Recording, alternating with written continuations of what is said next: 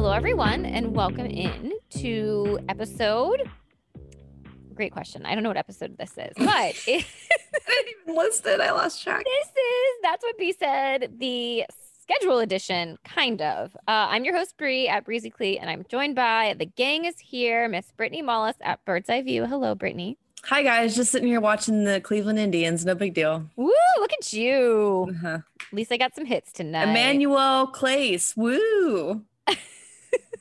clapping. Cla- Miss like- Meredith like Kane is I wish also people could. here. I wish people could see her face. She did that on purpose. Did. I know you did that on purpose. Hello, Meredith. Hi. Are you watching the Indians? Uh, I'm not. I had the news on, but I had to turn it off because it was making me sad. Okay. Well, here we are, ladies. It's good to see your faces. That's nice to see you too. Oh, you guys have glasses on tonight, and I don't. I'm always a loser left out. Oh, I just Oh. can't take the context all day long and all night long. So here we are. I feel you. I feel you. Time for bed almost.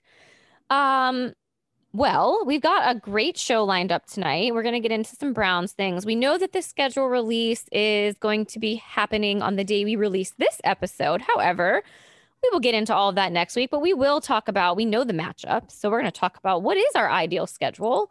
We had a wonderful Building the Browns episode that released on Sunday that made our hearts smile. So we're going to talk about that. And then I've got some rants uh, that I want to hear about from Miss Brittany Mollis and Miss Meredith Kane. A couple of heated things to get into that I'm just going to let them have at it and sit here quietly. Brie, aren't you mad about anything? I feel like I'm always mad about things. um, but right now I cannot disclose what I'm mad about because it would probably get me in trouble at work. So I will just Woo! quietly let you guys rant. That'll Spicy. um, that'll be the name of our next podcast. In addition to this one, it'll be called "Mad About Something," and it'll literally just be us ranting. Yes. yes. Give me some time. I've uh I'm tired because we had I had double baseball games tonight at the same time. So I Little dude. yeah, little dude started T-ball. Uh, had his first game yesterday, and then he had a back-to-back today, and then Miss Layla had a baseball game tonight. And I just have to share a proud mom moment. You know, Layla, I accidentally signed her up for baseball with the boys. Um, she wanted to keep playing. She got the game ball tonight because she went two for two at the plate. yes, that's our girl. And I was just so proud. And she was so excited to get the game ball. And I just had a moment. And then little dude, he actually hit it. He batted three times and he hit it from the pitcher all three times. So he didn't even have to use the tee. Look at that. And he played pitcher tonight. So, you know, in T ball, there's not a lot of action that happens. Like typically the ball goes only to the pitcher. Mhm. So he was pretty much like, I don't know, the MVP tonight, I guess, because he was getting every grounder. And the thing about him, though, is he dives for the ball. He like tackles other kids for the ball. Um, and he dives for the ball. And then every time the other, if you think like, I don't know, college and major league baseball players are obnoxious, you've not seen little dude play because he was standing at the at the pitcher's mound, and every time it's it's obviously coach pitch. Every time the coach was pitching to the other team, and the batter was like swinging and missing, little dude was like behind him. He, he and he kept saying like he can't hit it. He keeps missing. He can't hit. Literally talking smack. I was like, shh.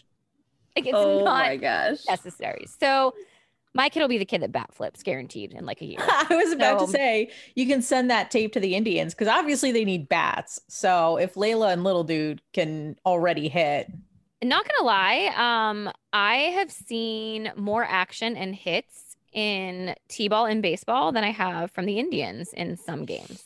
So Yeah, the good news with the Indians is that they can score three runs, and like sometimes it's enough because they have really great pitching. That's what's happening tonight. It looks like, although you know, I don't know this Clace guy just just let a guy on base in the ninth, so we'll see how that plays out. Oh no, it wasn't his fault. Never mind. Is that an error or was it not? we got live play-by-play from Brittany Mollis. Yeah, this never happens, guys, but sometimes I am forced to watch this team against my will. So that's what's happening tonight. I will just give you all the, the play by play. Isn't it Class A? Yes. But, you call him but- place on purpose. but Danny Yes. gets mad when I butcher people's names, so I like to say them wrong. That's yeah. That's why I said in the beginning of the episode she's doing that on purpose. you, I will. You're like my parents with like restaurant chains. It's like Chipotle. You're Why does everything is why does every boomer parent say Oh. because my mother says that why does every boomer parent say Are, wait, are you guys ready for the story? Yes. It's a real quick one, I promise. Then we'll get into sports. Uh, when I was living at home, me and my mom and dad used to go to Panera all the time. Oh, Number one, my dad calls it Pantera bread. so then we go inside, and the thing that he wanted was an Asiago cheese Oh, no. bagel with cream cheese. Oh no. He walks up to the counter. I was like, Dad, I'll order. He's like, No, no, it's fine. I got it. He walks up to the counter and he's like, Can I get a Hasianago bagel with sour cream? I just looked at him like, What? I said, Like, he needs a translator because everything he says is wrong.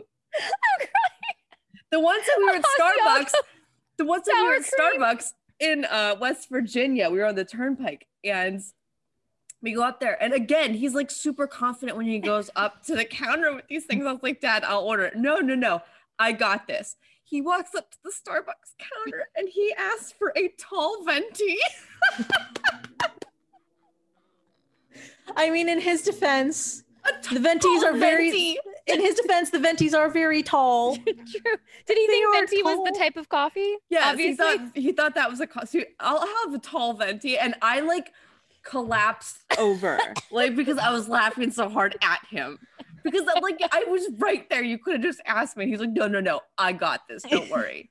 And then he did that, and I was like, oh my god, I was I was out of breath.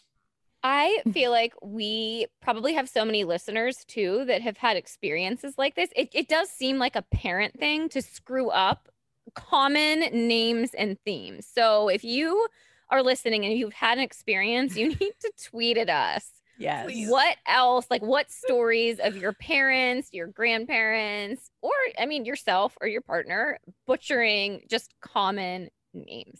This happened with my brother-in-law and my sister. Um, you know, they have a shared bank account, they're married, and she made a purchase to Adidas.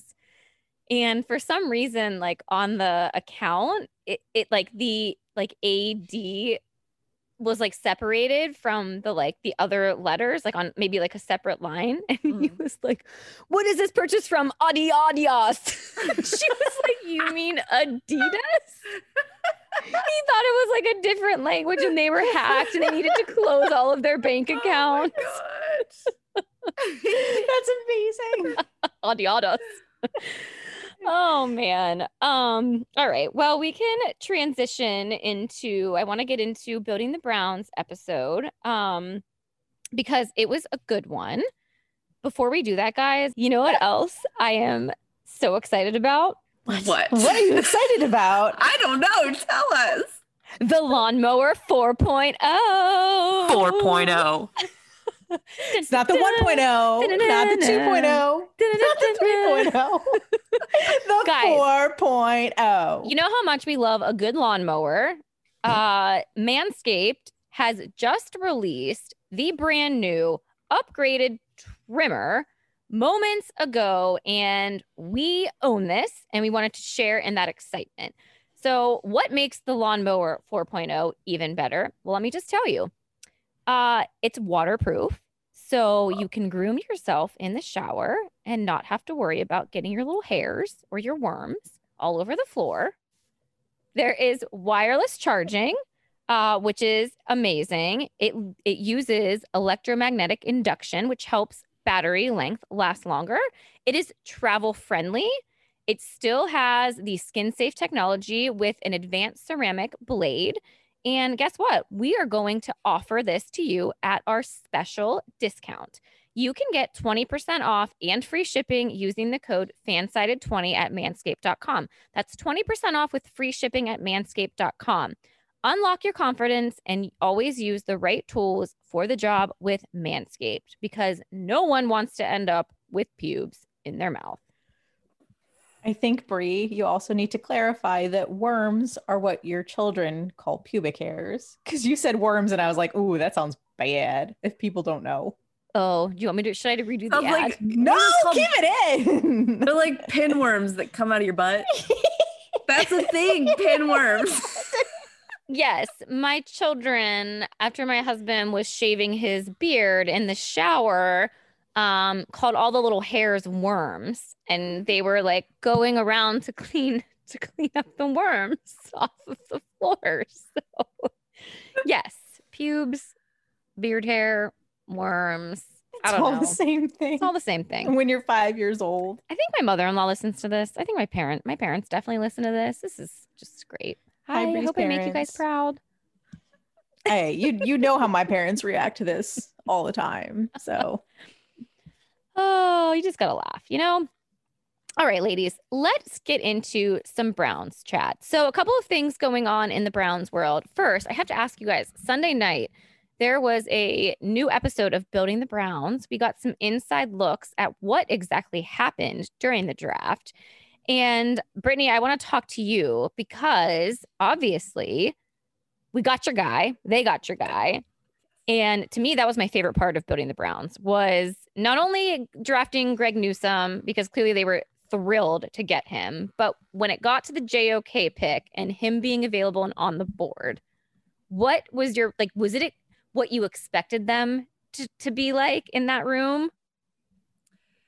So uh, the thing that struck me the most about that entire interaction was just how much they seemed to genuinely enjoy one another. All of them. Yes. They seemed like they were actual friends, not just people who worked together, you know, people that you'd see in the building and wave hi to. No, these guys seem like they really like have a respect but also a liking for each other, which is so refreshing and it's it's important you want to see these guys all on the same page. You want to see them enjoying each other's company. You want to see them joking around and looking like they're having a good time. And that's what we saw on this episode of Building the Browns. You saw, uh, you know, Andrew Berry with his whole, uh, sup guy, Andrew with the Cleveland Browns, tired of sitting around. Yes, yes, yes. and then Britton got on today and roasted him for it, which was incredible. But she's You our hero. We oh, love she her. is. We love her more than life itself. Um, but then you know when they drafted Jock and just the excitement that you saw on Kevin Stefanski's face, that you saw on Jimmy Haslam's face, and uh, JW and Andrew Berry, they had a little smart, which you know a little smirk for Andrew Berry is kind of a big deal when he does something. I think. Um, but yeah, like it seems like everyone was super happy with it. Um, I really liked when after they were done draft, you know, they drafted cornerback, then they drafted uh, linebacker.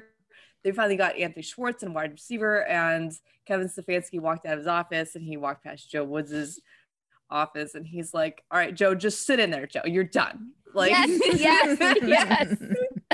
finally, Joe Woods didn't get someone. By the way, is there anyone, anyone in Cleveland happier than Joe Woods right now? No, I don't think so. absolutely not. That guy won Maybe- the lottery. I think the only person who could potentially be happier than him is probably the Haslams because yes. they were literally like witnessing some like the what they've been trying to build towards for years and years and years. They're finally seeing it come together and finally seeing the pieces fall into place and seeing the right personnel and just the culture shift the attitude change just everything. So yeah i would say the only people who are probably happier than joe woods are the haslams Yeah. Yeah, I think it was also pretty apparent too. And we've talked about this on the show, but you could definitely tell by watching that episode that there is just no egos at all. Like Mhm. if if you were an outsider watching that episode, I don't think you would actually know who was the GM versus the head coach versus the strategy officer versus the owners, quite frankly. Uh, like to me, I don't think I would have picked up on, well, who's the guy that's actually making the picks? Who's the head coach in this situation? Who's the defensive coach in this? Who's the ownership group? I mean, like they all just were so much on the same page and aligned. Mm-hmm. It was just refreshing. Yeah, There were no surprises. an excellent point. You you are absolutely right about that. They just seemed like you really couldn't tell who who was in charge of who. But guess what, guys? That's what happens when there's alignment. That's what happens when everyone's working towards the same goal and on the same page. Okay, so I have to bring this up. And I know this wasn't specifically on the rundown. We talked about it via text message today, but like it kind of goes maybe with all of this. But obviously, like the talk of the last two days has been the Tim Tebow signing as a tight end in Jacksonville with Urban Meyer. Mhm. And I, I said today, I'm so happy that the Browns are not in the Tim Tebow experiment because this definitely seems like something the Browns would have signed up for years ago. Like not that long ago. I feel like they they would have made a decision that was like a flashy decision to to drive excitement, like fake excitement. And I just have to say that was not a football move that happened Yeah. yesterday. Although to be fair, I don't think that John Dorsey would even consider Tim Tebow just because Tim He's Tebow doesn't well, but I just don't I don't think that Tim Tebow fits into John Dorsey's vision of what one of of what his guys look like. No, So I wasn't I- even saying John Dorsey. I was saying like during the Johnny Manziel era, like go, even going Oh, back that's- farther than that of like they want to like because we've had regimes that have been been around that sign people or draft players for like excitement and to sell tickets, not necessarily to put together a good football team. It was like let's have people pay money to come watch us because we signed something that is being talked about and is exciting, not necessarily like because it's a good football move. Wow, know I can't I can't wait to talk about the Cavs later now that you're talking about Oh, now you're speaking my Somebody brought that up, actually. Okay. well, speaking of paying to see things, I would potentially pay to see because there have been a few schedule leaks, and we know that the Jaguars are going to have a home game in London. I would pay a small amount of money to see Tim Tebow walking around London, just offending people with a terrible British accent and like walking up to random people going, Good day, governor, mate. Nice day, fish and chips. Because that's something that I would picture Tim Tebow doing. I, I would was like, money- wait, would he? I was like, does he do that? That's something that I would like- picture Is that him a doing. personality trait? I mean, have you seen like videos of him talking? He's got the personality of a paper towel. Guys, Yeah. can I confess something? Yes, please. Did you have a crush on him? No, no, no, absolutely not. He's too religious for me. um, no, I actually answer the phone like that sometimes, Meredith. I'll go, "Hello, governor." Oh, They'll just look at me like, "What the hell's wrong? What did you raise?" Hello, governor. I just like Good. it just like know. I just but like it's so funny because some some accents in London are very difficult to understand because it's just like it's a melting pot of people from all over the UK. And this is like a tangent. But like when I was studying abroad there and I had to get to a class like on the other side of the city, I didn't know what line to take. So I went up to someone in the underground and asked for directions. And I swear to God, I could not understand a, a thing this guy was saying. He was telling me which line that I had to take to get to that side of the town. And the line was Hammersmith and City, but I swear it sounded like he said Hammersmith. I was like, Oh, what? God. what? Where am I going? I'm gonna be late for class. Hammersmith and City. I'm gonna be late for class. Where do I go? And I just I just said thank you and walked away because I was so I'm like one of my classmates was with me and we're like, we're we're missing our class. We're never gonna make it on time. We don't know where we're going. We're lost. This is ridiculous. But yeah, I would I would love to see Tim Tebow just like Instagram live himself in London doing like, Okay. completely stupid things. Tim Tebow would love to see himself too, as well. I've seen people say that, you know, Urban didn't do this as a, a football move. He did it as a mentorship sort of thing for Trevor Lawrence. What do you guys think about that? Ugh, I, you I- know, he could have been he could have just been hired on the coaching staff.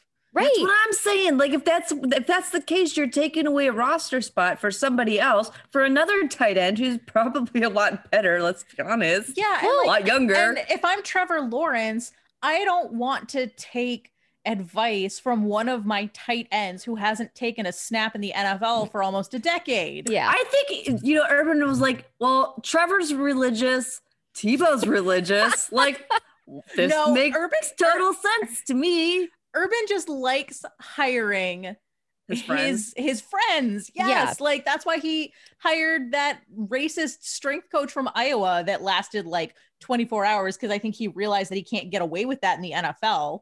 So he was Well- like, "Oh, oops, I made a mistake. My bad. I had no idea. Yeah, no, you knew Urban. Shut up."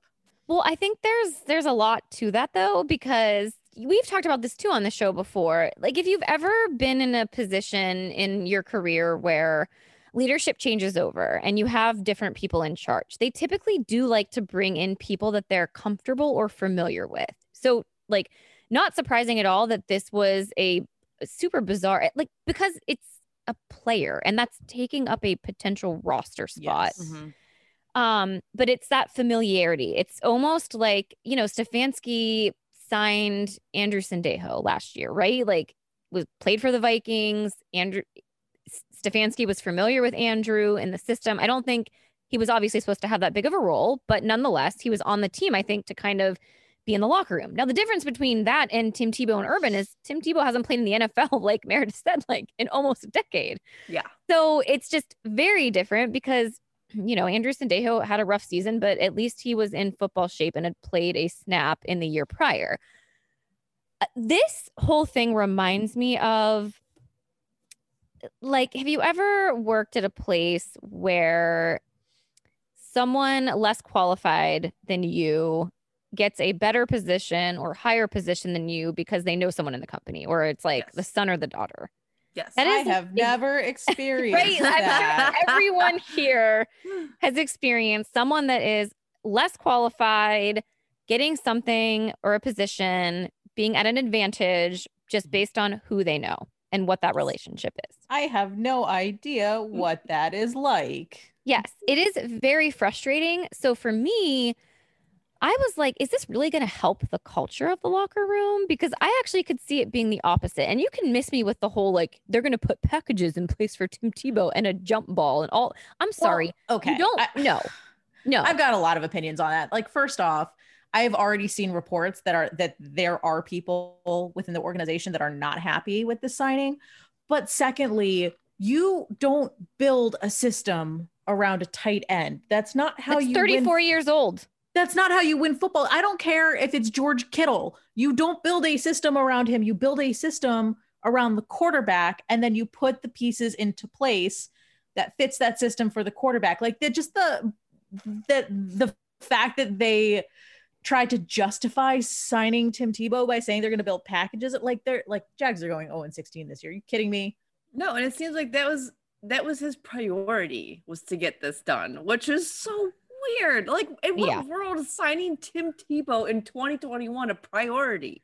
Also, the tight end, the tight end position, I feel like is one of the most underrated positions on offense because I just feel like when you look at the offenses of every single team, it's always like, well, who's our tight end?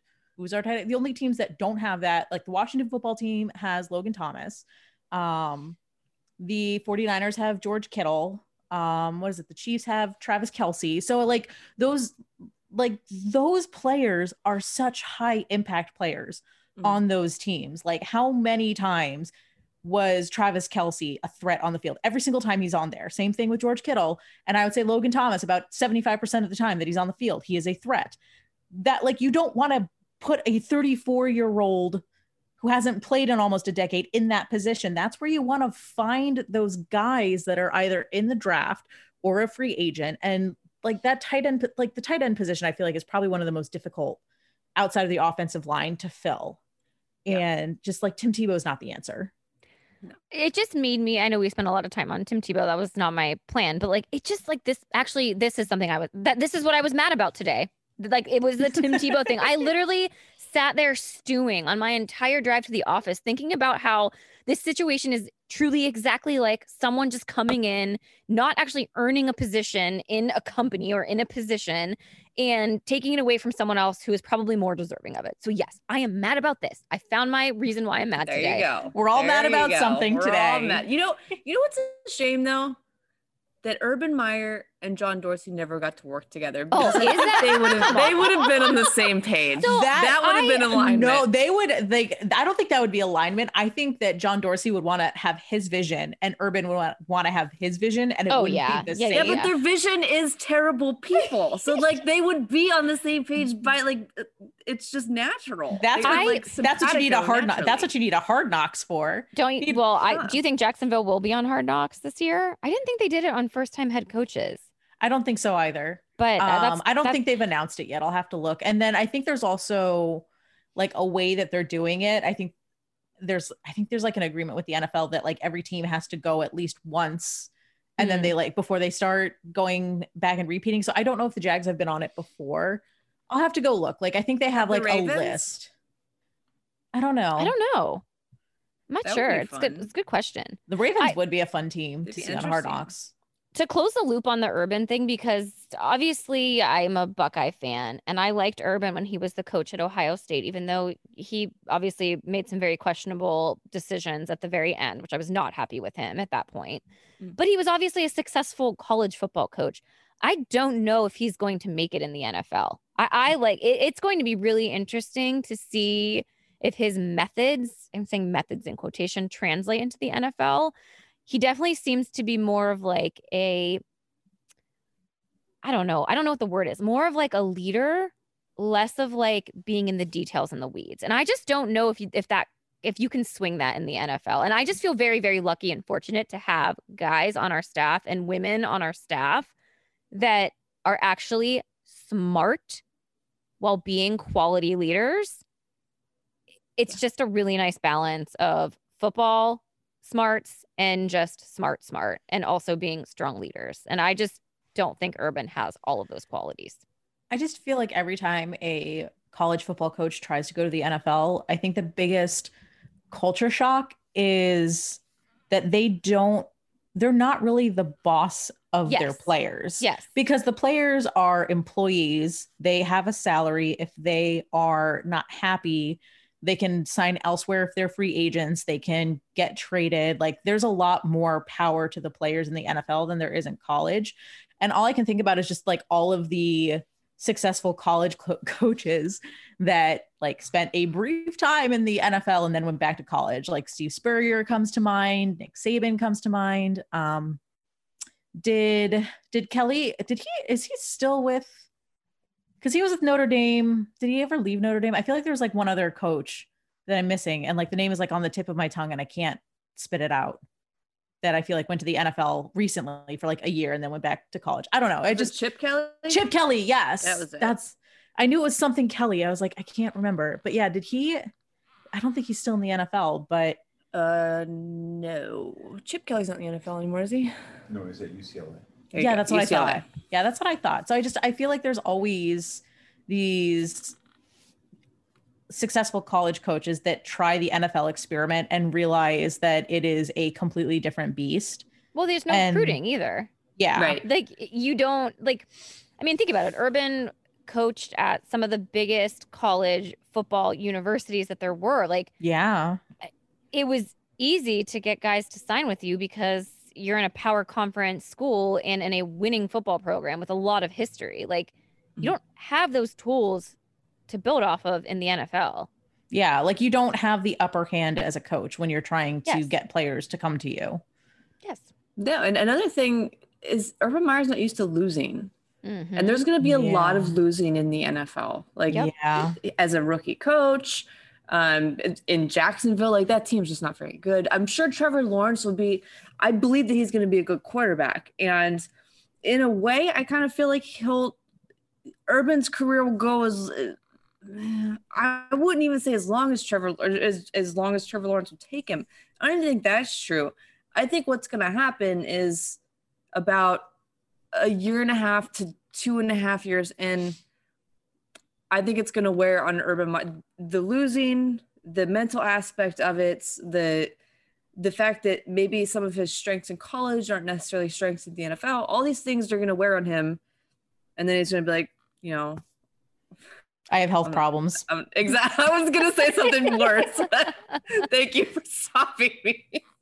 like, yeah, um, my heart hurts. Sorry, guys, I'm out. And then you know we see him another a year later coaching, you know, USC or whatever. Like, that's, yeah, that's, that's gonna happen. yeah. That's like, and, and I remember when he left Florida because I had a coworker who was a Florida alum, and much like me, his al- his alma mater was his whole personality, and I like. You're describing actually a lot of Ohio State. Actually, Ohio, like, a lot of Ohio State fans didn't actually go to Ohio State. I know. See, at least see, at least he went to Florida. At least I like got my degree from I went to Virginia Tech and I got my degree there. I graduated. I have a fifty thousand dollar piece of paper to prove it. Um, but yeah, he like when Urban left Florida, he like broke down and cried in the middle of the office.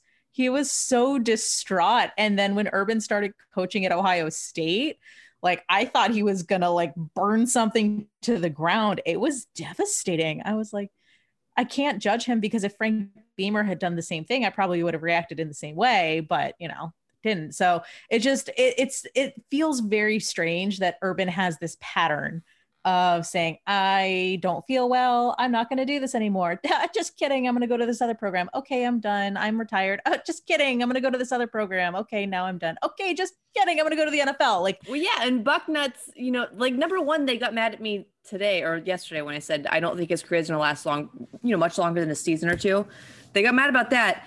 But then they also got mad when he originally like retired from Ohio State and they're like, Urban Meyer will never coach again. He's done. He'll be a Buckeye forever. Ugh. And I'm like, guys, no, he's gonna come back. Like, give him like a year or two. no, he will never coach again. And I'm like, all right, guys. And then he came back, and you know, Bucknuts are like, they got like their feelings hurt or something. They and short-circuited? yeah, but now they're back to supporting him and saying, you know, oh, he's great and he's gonna do great in Jacksonville. I can't keep up with. They're exhausting. They are the most exhausting fan base in the world.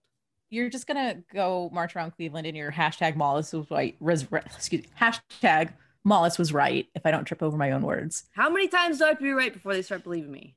I I, mean, at this point, I feel like you have to give them like the multi-million dollar Powerball numbers for them to start believing you or something. I don't know. if I Um, had them, I would not give them to the Dales of. Okay? yeah, right. yes, Ugh. yes. I was Get rich off gonna, me. I don't think so, buddy. I was gonna ask you, Brittany. I just thought of this randomly today, and this kind of goes uh, along the same thing. Are you prepared to fight off the Dales if Jeremiah Owusu-Koramoah ever has a bad game? Because you know it's gonna be your fault. Oh yeah, every time Kevin Stefanski, like the first game of the year, I remember they were attacking us because Kevin Yeah. Stefanski lost. I was like, uh, okay, I'm like I'm out there coaching. Thanks, sure. It is all your Um, fault. Not only oh, was yeah. Mollis Mollis was right, it's also Mollis's fault. Yes, Listen, exactly, If Jeremiah true. Wusu Koramoah doesn't take the field as like the greatest defensive player of all time from the the moment he steps on that field, it's gonna be my fault. And yeah, I accept that. You know, I'm his mom now, so I will take blame for everything. It's fine. That's Okay. what good moms do. I was just thinking about that. I was like, oh boy, it's gonna be another fun season. Yes. Okay. Well, speaking of the season, obviously we know as this episode is being released, the schedule will soon be released shortly after, um, which we will obviously chat about next week on our show. But we obviously know who the Browns play this year. So we want to just talk through, remind everyone who the Browns opponents are this season. And I want to ask you guys some questions on who who do we think the ideal matchups are? And let's get into that a little bit before we actually know what days the Browns will be playing on. So, obviously, we're going to have the division game. So, we're going to face the Ravens twice, the Steelers twice, and the Bengals twice this year. We've got the Las Vegas Raiders at home, the Denver Broncos at home, Detroit Lions at home, the Bears at home, and the Texans at home. The away game matchups are as follows the Kansas City Chiefs, the LA Chargers, Green Bay Packers, Minnesota Vikings, Patriots, and the Cardinals. Who do you guys want to face week one? That's a tough one because the the money the money maker would be the Chiefs Mhm. because you know it's an immediate AF, uh, AFC matchup. Like that would be like if the NFL wanted to make money, that would be the first one. I you know what? I kind of want them to open up against the Steelers. Same. I really do. Like I just want I just want to see our new defense manscape over Brent, Ben Roethlisberger. Manscape over. Ugh. Ben Roethlisberger with a manscape. Ugh. I mean, it's the it's the lawnmower 4.0. I think they're just gonna lawnmower right over that offensive line and and put Ben Roethlisberger on his ass. That's what I want to see. Ben So- Roethlisberger needs an entire lawnmower for what he has going on. I feel like I feel like it's probably going to be the Steelers. I'd like gotta to say the Chiefs, but I think they're going to save the Chiefs for a little bit down the road. yeah. I That's don't what I think will happen. I don't think the NFL is going to view the Browns as being like there yet. Like they're I think that the NFL still views the Browns as not being worthy to be on to be scheduled against the Chiefs in the first game of the season. I don't Like the hate that, Chiefs are the the Chiefs are like the NFL's darlings. yeah. I mean, Sure. but like I like I don't hate that because we remember what happened in 2019 when Yes. they when the Browns had uh, like the schedule came out and it was all Monday night, time. Thursday night, four o'clock games, Sunday Yeah. night football. Like it was just, it was not the right time for that kind of schedule. So I like I wouldn't hate it if the schedule comes out and it's a whole bunch of one o'clock games. Like I really don't mind. Same. Um, you know, and I, I think what is a little nerve wracking about the Browns is that the expectations are very high and they're only going to get higher. Um, and that's not a bad thing as far as this organization goes. Like this is what Browns fans have been craving for 20 years is a good team. And that's what they've got. But, you know, I just like, I don't want to, I don't want to see the 2019 treatment of the Browns because you know, one bad game. And like Brittany said, you know, it's going to be all her fault. And it's just going to be like Browns fans are going to just be toxic about it. So I would not, I would not be upset if it was a bunch of one o'clock games on Sunday. I wouldn't be upset if for a bunch of one o'clock games. It's not going to be a bunch of one o'clock games. No, I I think they're probably going to have at least three or four primetime games this season. Because although they're not the darlings of the NFL, you know, they're not Pat Mahomes, Mhm. They're not the dar even they're not even Lamar Jackson and the and the Ravens. They're not Um, Tom Brady, like, because no, Tom Brady will always be the darling. Right. But the NFL is all about the money. And whether they like to admit it or not, the Cleveland Browns do generate a lot of views. They just, they're a popular team. Whether you're interested in that, if that's your number one team, or if you're just interested in, you know, OBJ, Myles Garrett, they have a lot of names on that team. So there's a lot of interest that they generate, uh, more so than than most teams, to be honest. And I'm not, that's not even a biased take. That's just the way it is now, which is amazing. I think I have a little tear in my eye just thinking about that. um, but yeah, like they're they're an intriguing. So the NFL sees that and they're like, "Eh, we probably got to give them some some primetime games, and they're going to. So I'm guessing like at least three or four.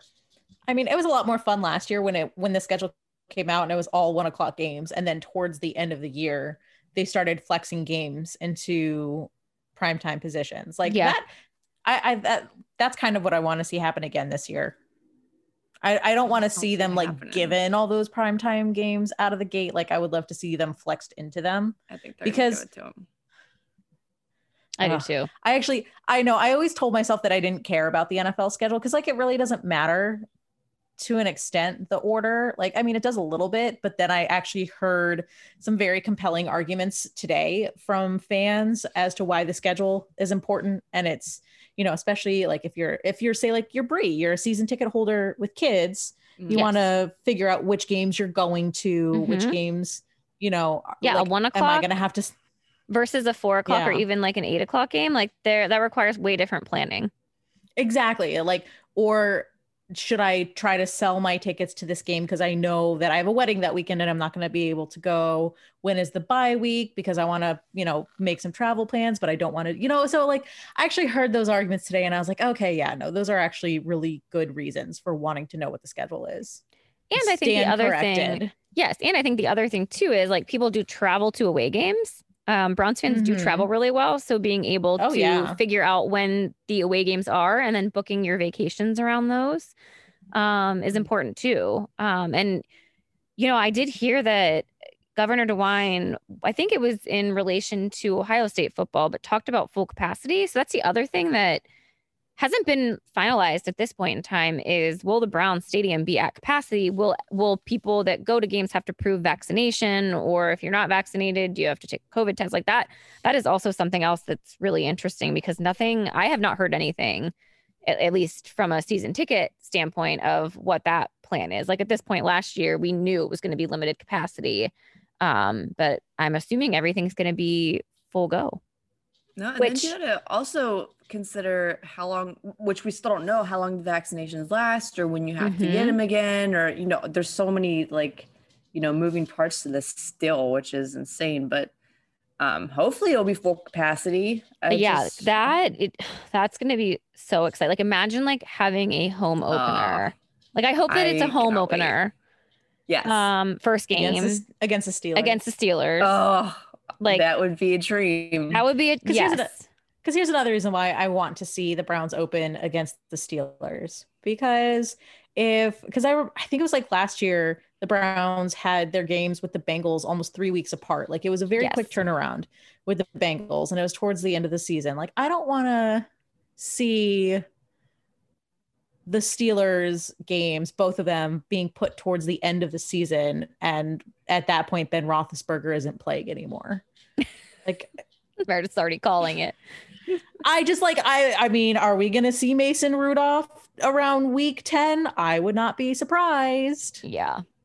It's possible. I want to beat I them at full strength. Give me your Yeah, full squad. We, did it before Yeah, with a friggin' Exactly. like 25th ranked defense or whatever they were. I know, because then you're gonna have those Steelers fans again being like, "Oh, well, you beat our backups." Okay, well, show up with your starters. Beat the starters. Well, it doesn't, it doesn't count. Win a game that matters.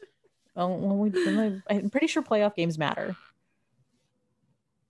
Yes. All right. So, one last question I want to ask you guys about the schedule is Will this be the year the Browns actually win their first game?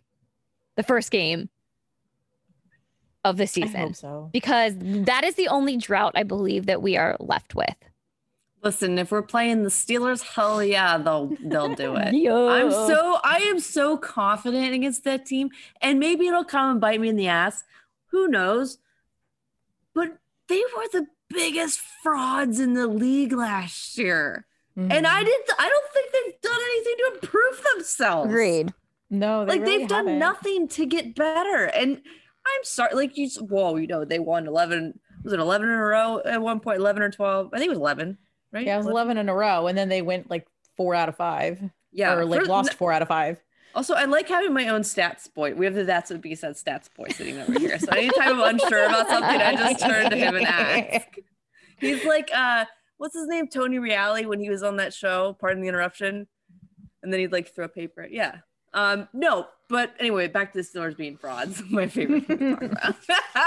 so yeah, if they play the Steelers in week one, I I 100% think that they're gonna win. Ravens will be more difficult. Um, and the Chiefs, if they play them in week one, mm, probably not. Uh, also, Yeah. Bengals. It might be the Bengals. They could be a week one opponent. Probably not, but that's I- possible.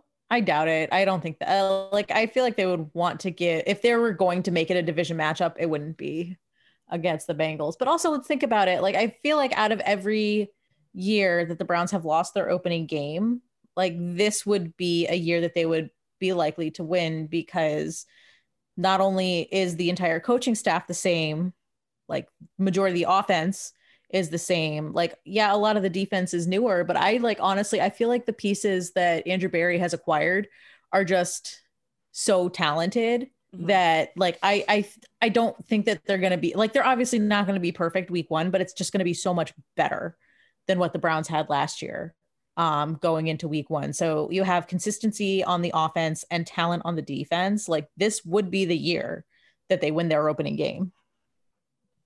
This is it. It's our year. All right. I'm so, nervous.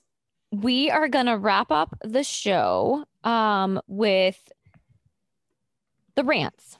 I you guys need to do this. you need to let it all out. I'm gonna I'm gonna go with Meredith first because it ties into the Browns and the fandom, the gatekeeping Yes. fandom. Um, Yes. because the Browns are in like as fans, there's this weird dynamic of like nobody loves us, but then also the you're not allowed into the fandom if you weren't here and have suffered since this amount of time. And Meredith, as someone who hasn't always lived in Cleveland and or been a Browns fan, I think has some thoughts about this. So Meredith, the floor is yours. let me see if I can get my thoughts together on this because I I find it to be the the most off base thing I have ever seen. Um, just because you can't sit here and say as a Clevelander, stop shitting on my city, and then when people start complimenting your city, say, well, this this isn't yours. Like, well, okay, well, what do you want then? like i it's so funny because i always champion for this city because i love it here. I think it is amazing. Like i think it has all the elements of what it cities have like nashville austin portland. Those are all like quote unquote it cities. They're cities that have grown exponentially because they became the it cities. Cleveland has everything that we need it's not an it city. I hope that it doesn't because i don't want my rent to like skyrocket but the thing is, is that this place is so cool and everyone is so happy when the major league baseball all-star game goes off perfectly when the draft goes off perfectly and the city gets showcased for what it is which is a wonderful town with so many amazing things. Like al roker was here this week you know putting the city on full display on the today show. Like there's just so many amazing things so then for you to start and when i say you obviously not you ladies but for you to start attacking people because they want to get to know the city or attacking people because they have attached themselves to the Browns. Like, you don't have to suffer to be a fan. And like, the one thing that I have only seen here in Cleveland, and it is the most obnoxious thing in the world because, quite frankly, nobody cares. But the first thing out of people's mouths are their fan resume. Well, I've been a fan since the since 1967 and you know I mowed Bernie Kosar's lawn when I was 11 years old like People say that. I, every single time every caller that we get on our radio station they call in I've been a Browns fan since 1990 I've been a like who cares who cares if you've been a Browns fan since yesterday or since you were born like there people have different reasons for wanting to cheer for a football team. Like this is how you grow your fan base. And I realize the NFL doesn't need necessarily its fan base to grow because it is like when you talk about the major sports in America and the NFL is king. But I saw this especially with the Capitals growing up in DC. Like not a lot of people really paid attention to them. Like they they went on a Stanley Cup run in 1998, 99. Not like and, and I remember paying attention to it and having friends that paid attention to it, but I don't remember seeing a true explosion of fandom until 2006 when Alex Ovechkin was drafted. And then after that, the Caps were making the playoffs every single year. And you would have fans coming out of the woodworks every single year, people who were showing up to games just because it was the trendy thing to do. And a lot of fans, and this is something that happens with every fan base. A lot of people who had, like me, I, I mean, I didn't do this, but I had friends from like elementary school who were mad at these Johnny come lately hockey fans and i'm like listen like this is how you get the sport to grow this is how you bring in new fans like sh- if someone wants to start watching hockey they're not going to attach themselves to a losing team and it's the same thing with the nfl like if they don't have a team but they want to have a rooting interest they're not going to attach themselves to a losing team that's just not how it works but just because the Browns are winning now, it doesn't mean they're going to win forever. Like we see that with the Steelers. They are on, you know, they are on their track to their tanking years. It happens. And the fans that you gained while they were good are still going to be there when they're bad. Like that's just how fans work. That's how especially Browns fans work. So this idea that, well, you didn't suffer, shut up. Like Yeah, just- we should welcome in new fans. Exactly. Mm-hmm. Like you you get so mad when people have shit on this team and shit on this city for years and years and years now suddenly when they start to, you know, get excited for Odell Beckham Jr. or get excited for the draft picks that Andrew Berry chose. And you say, well, no, you can't do that. Why not? Why can't they? Why are they not allowed to be excited? Like, I know plenty of people who are Giants fans who started following the Browns just because of OBJ. Like, they were not Mhm. necessarily Giants fans, they were OBJ fans. Yeah. So they're following him. My or best LSU fans. Remember Yeah. LSU fans started. I mean, same with Browns. Baker in Oklahoma. yeah Mhm. my my best friend in the whole in like from college she's a tyrod taylor fan so when tyrod was with the browns she was a browns fan when tyrod was with the ravens she was a like she doesn't have an nfl team but she has players that she follows and that's okay like it's okay so I just I, I think what's what's going to happen with the Browns and what you see happening a lot is when you have the LSU fans, the OBJ fans, the Baker fans, they watch this team because of those one or two players. And when the team starts to win, they're not just Baker fans anymore, they're Browns fans. And you just mm. have to stop being toxic. Just stop. Did I get my point across or did I ramble too much? No, you're good. And I'm just I- so frustrated. no, it's it's all good. And I think we have to close the show with the Cavs and another warranted rant because the Cavs are still playing basketball somehow. Um, but they also signed 38 year old Anderson Varejao to a 10 day contract. Brittany, go ahead. Okay. So let me preface this with actually two things. Number one, you know, it takes a lot for me to get mad at the Cavs. Mm, I was going to ask you, how do you feel about Koby Altman? because there's layers to this, okay? Koby Oh boy, Altman- here we go. Let's peel back the onion. In the onion, yeah, he's in the onion layer, but he's not he's not the source of the smell, okay? Oh boy. So, first of all, there was the article that came out in the Athletic um, that talked about players not like they don't like to to share the court with Collin Sexton. Yes. That's where this Was that whole the thing Jo- started. Was that the Yes. Joe Vardon one? yes, yes. Okay. Um, you know, they were leaking things to the media about how you know players in the other teams harass them because they know that Collin's not going to give like them the school. And they're mad at him for shooting a lot. They're mad at their best shooter for shooting, which is on a whole other level that I'm not even into. But then, uh, what was it? The same day, or was it like the day after? It might have been the The day, day after. after.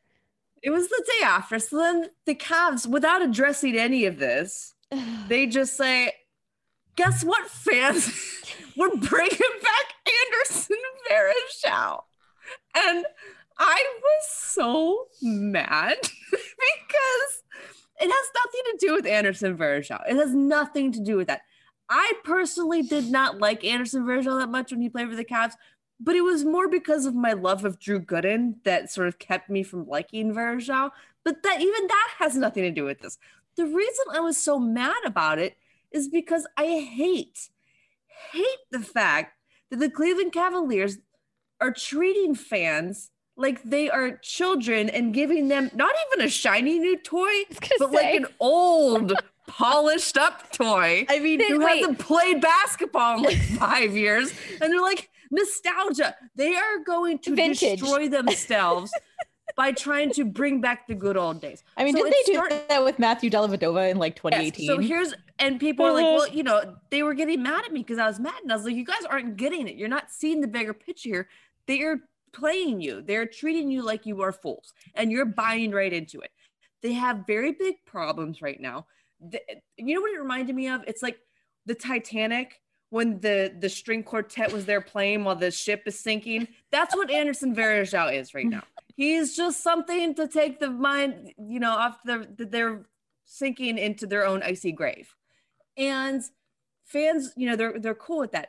But this is why the Cavs got into a problem with Kevin Love with that max Yeah. deal that they Mhm. got because they, they were so bound to to keeping 2016 alive. The good old days. They're so tied to that that they sentimental. yes that they are now like preventing themselves from getting better they can't get rid of kevin love he's throwing tantrums he should by all means be suspended and then it gets into the issue with koby altman people want to blame him and say well you know he needs to go. They need to shake up the front office. Let me tell you something. As long as Dan Gilbert and Dan Gilbert's son are there, and they're not going anywhere, you can fire Koby Altman. They'll just bring in another Koby Altman. Yeah. It doesn't matter. Like they're not going to bring in guys that are going to tell Dan Gilbert, no, that's not going to happen. So you're just going to get this revolving door of yes men, which fine. But again, that's not Koby Altman's fault. He has done a very good job evaluating talent, drafting so far. You know, obviously you can't really tell until a few years down the road, but like for now, Koby Altman's done a pretty good job. You know, Collin Sexton was a good pick. Darius Garland was a good pick. Uh, Kevin Porter Jr. was a good pick Yeah. until he wasn't. and, you know, now he's great for Houston, but there are, you know, problems behind the scenes that I'm not going to get into. Um, but he's that, you know, he got Jarrett Allen for basically nothing. So there are a lot of good things that Koby Altman has done. So I don't think it's everything comes. And then, oh, wait, before I, I get into Dan Gilbert, people want to blame Collin Sexton too, which is my number one trigger because it's not Collin Sexton's fault that he is Dan Gilbert's favorite. It's just not.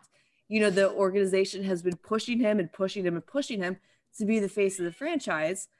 And he never asked for this. He's a good kid who just wants to mind his business, play a little basketball, like work really hard. This and Dan Gilbert really loves him for some reason. Whatever.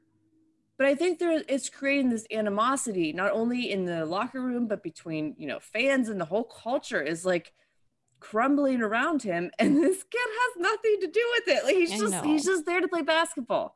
So, you know, there's a lot of finger pointing going on, but at the end of the day, it all comes back to the Gilberts. This is 100% all their fault. And I just ask fans that when they put things in front of you like Dellavedova or Anderson Varejao, that you don't get so caught up in nostalgia that you're just like, oh yeah, you know, this is great. Meanwhile, you're on the sinking ship. Just remember that you're on the sinking ship, please. That's Very it. well said, honestly. I, it, it is like so confusing. that was a really sad ending though. It was. I like the onion was peeled all the way back. Now we're all crying. Um so thank you for bringing that all to the surface. Welcome I- to my world. Yeah, I don't really have much All we do to- is cry here. I I don't have much to add to this, but like you're right, it just feels like it was like it all happened at the end of the season too, which is just Mhm. even I don't know, the whole thing was just weird.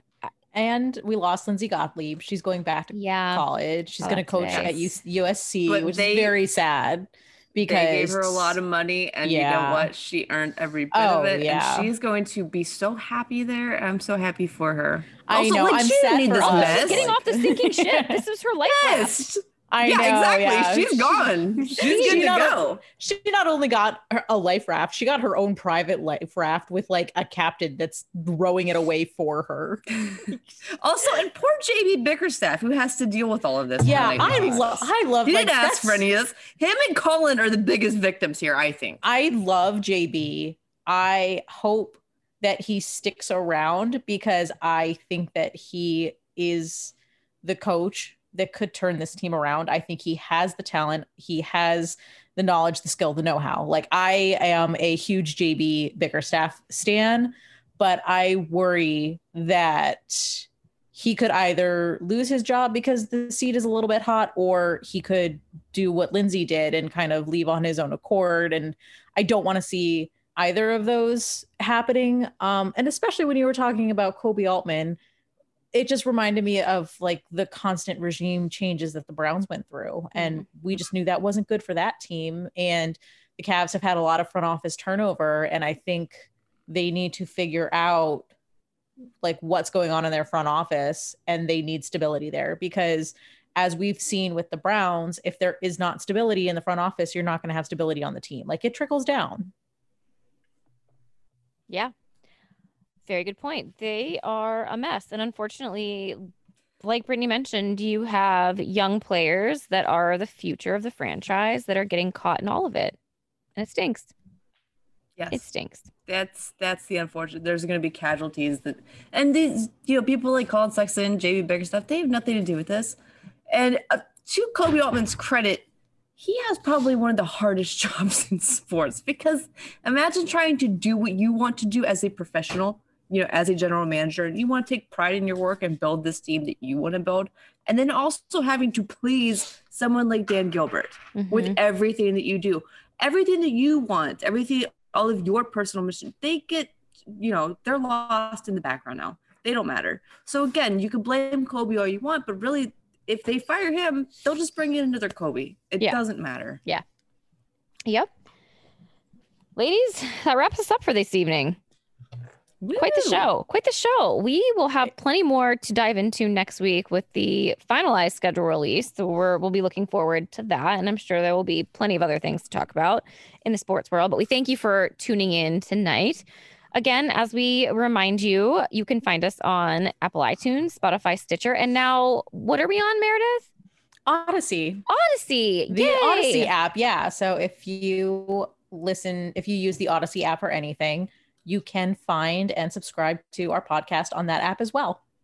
Awesome. Woo. Um, and then again, like we love hearing from you. So shoot us a note on Twitter. Let us know what you think of the episode. If you have anything to add to uh, random names your parents make up, we would love to hear from you. Or any thoughts on the Brown schedule, who you want to see in week one, and if we will break the drought of losing the opener. We hope you guys all have a wonderful week, uh, and we will talk to you all next week.